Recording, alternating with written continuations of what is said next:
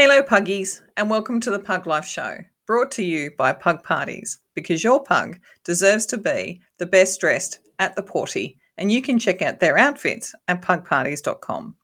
I'm your host, Donna, and with me is my puggy co host, Rosie. In this week's episode, I'm talking to you about introducing another puggy to your fur family after the loss of another. There are definitely some things to consider, including if you are ready or if your surviving puggy is ready. But before we start, I want to remind you to subscribe to our newsletter in the show notes so you get advance notice of our next episode and much, much more.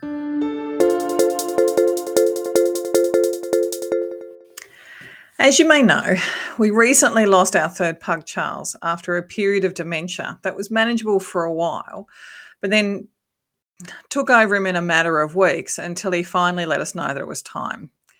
We knew it was coming on one level, but we still prayed that it would live forever, like all pug parents do.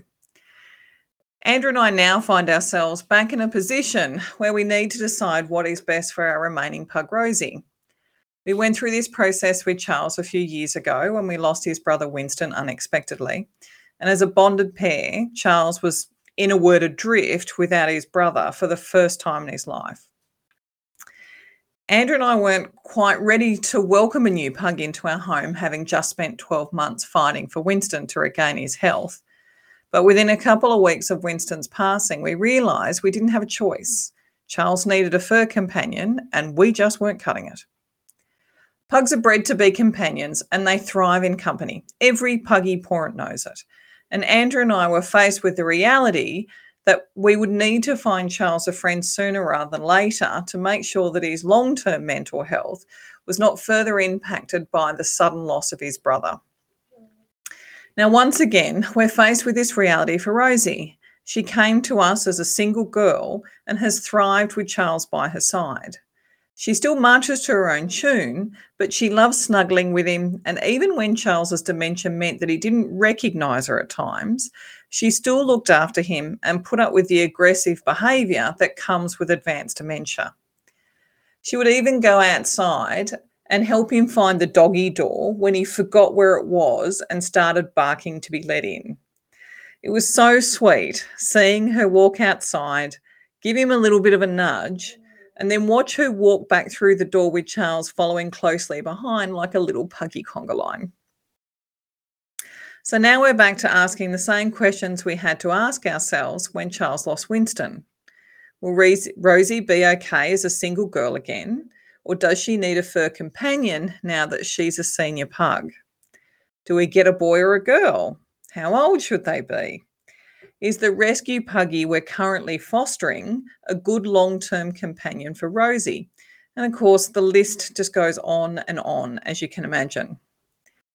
Even with this being our second time round, I decided to jump online to find out what others have done when introducing a puggy addition to the family, since Rosie is our first girl and she's a unique personality whose needs are different to those we needed to consider for Charles. There are some great articles out there about puggy additions to the fur family.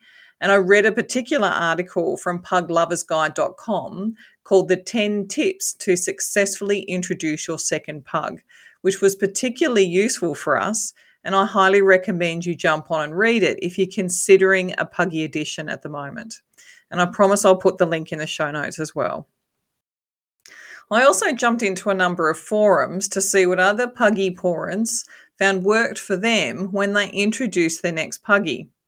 The common themes across these posts were be careful about introducing a pup or a young puggy to an older puggy due to the differing levels of energy.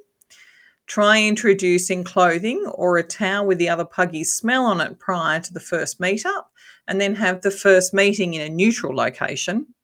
If possible, arrange for a slow introduction over a couple of meetings to give the puggies time to get to know one another without your interference.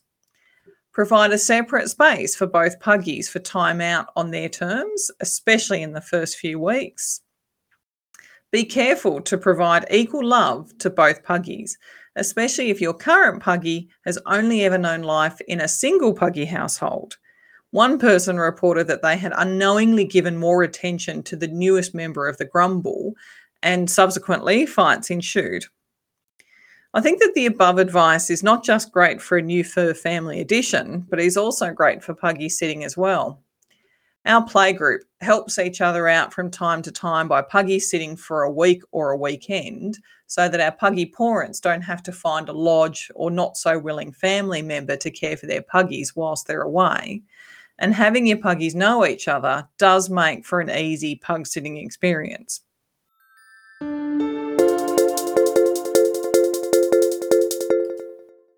Wow, puggies, I'm loving this episode, and I hope you are too.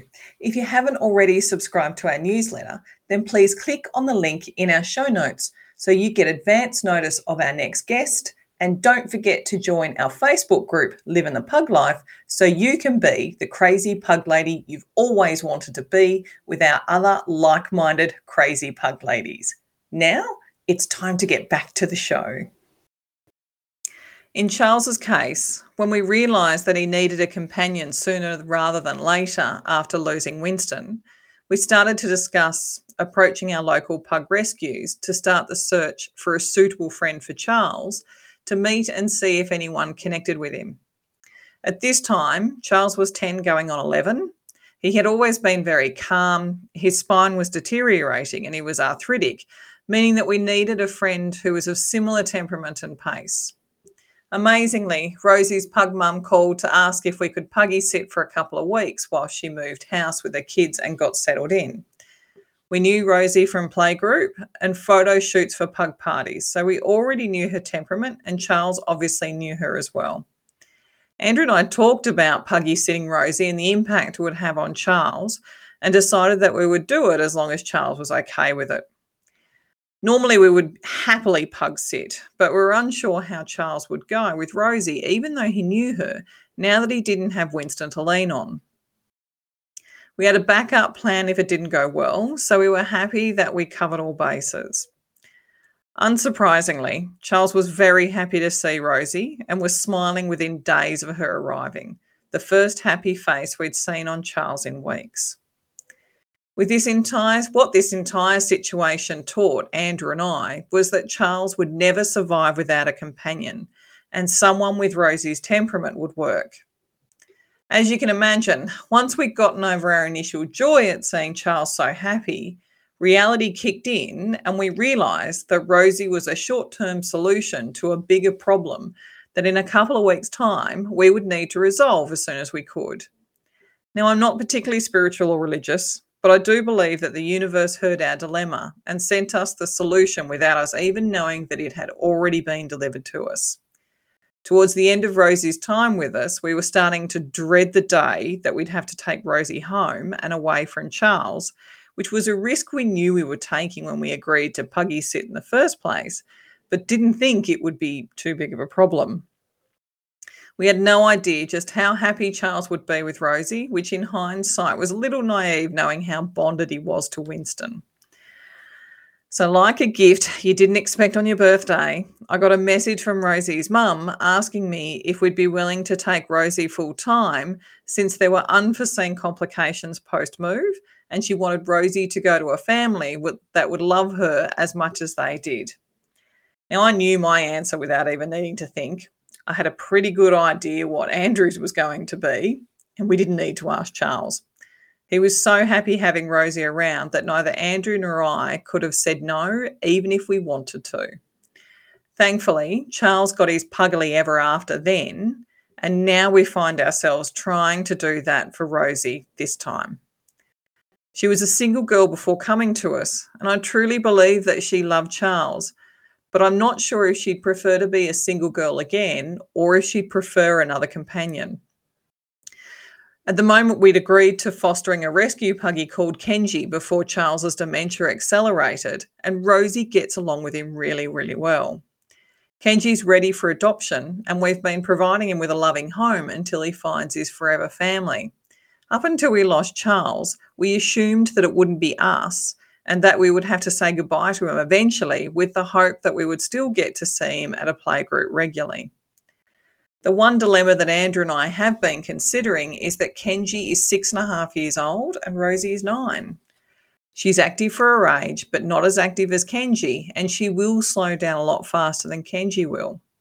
With that in mind, we're now asking ourselves are we doing Kenji a disservice by offering to adopt him and let him become Rosie's new companion, or are we overthinking it? And the fact that they like each other so much is enough of an answer to that dilemma. We still have time to think about it, but we count ourselves very lucky that Rosie has Kenji to help her through her grief and, to be honest, to help us as well. Now it's your turn to talk, Pug. I'd love to know how you manage the loss of one puggy and the introduction of another to ensure that your surviving puggy doesn't get lonely or doesn't end up with a companion that they never wanted in the first place. We'd love to know how you went, so please share with us over at our Facebook group, Living the Pug Life. Thank you very much for listening to this week's episode of the Pug Life Show. If you liked the episode or if you think it'll be useful for someone else, please leave a review over at podchaser.com. And if you've got any questions or want to tell us how much you loved the episode, then let me know over at our Facebook group, Living the Pug Life, where crazy pug ladies meet to talk all things pug. So until next time, puggies, have a pawsome week and humans be generous with the snackies.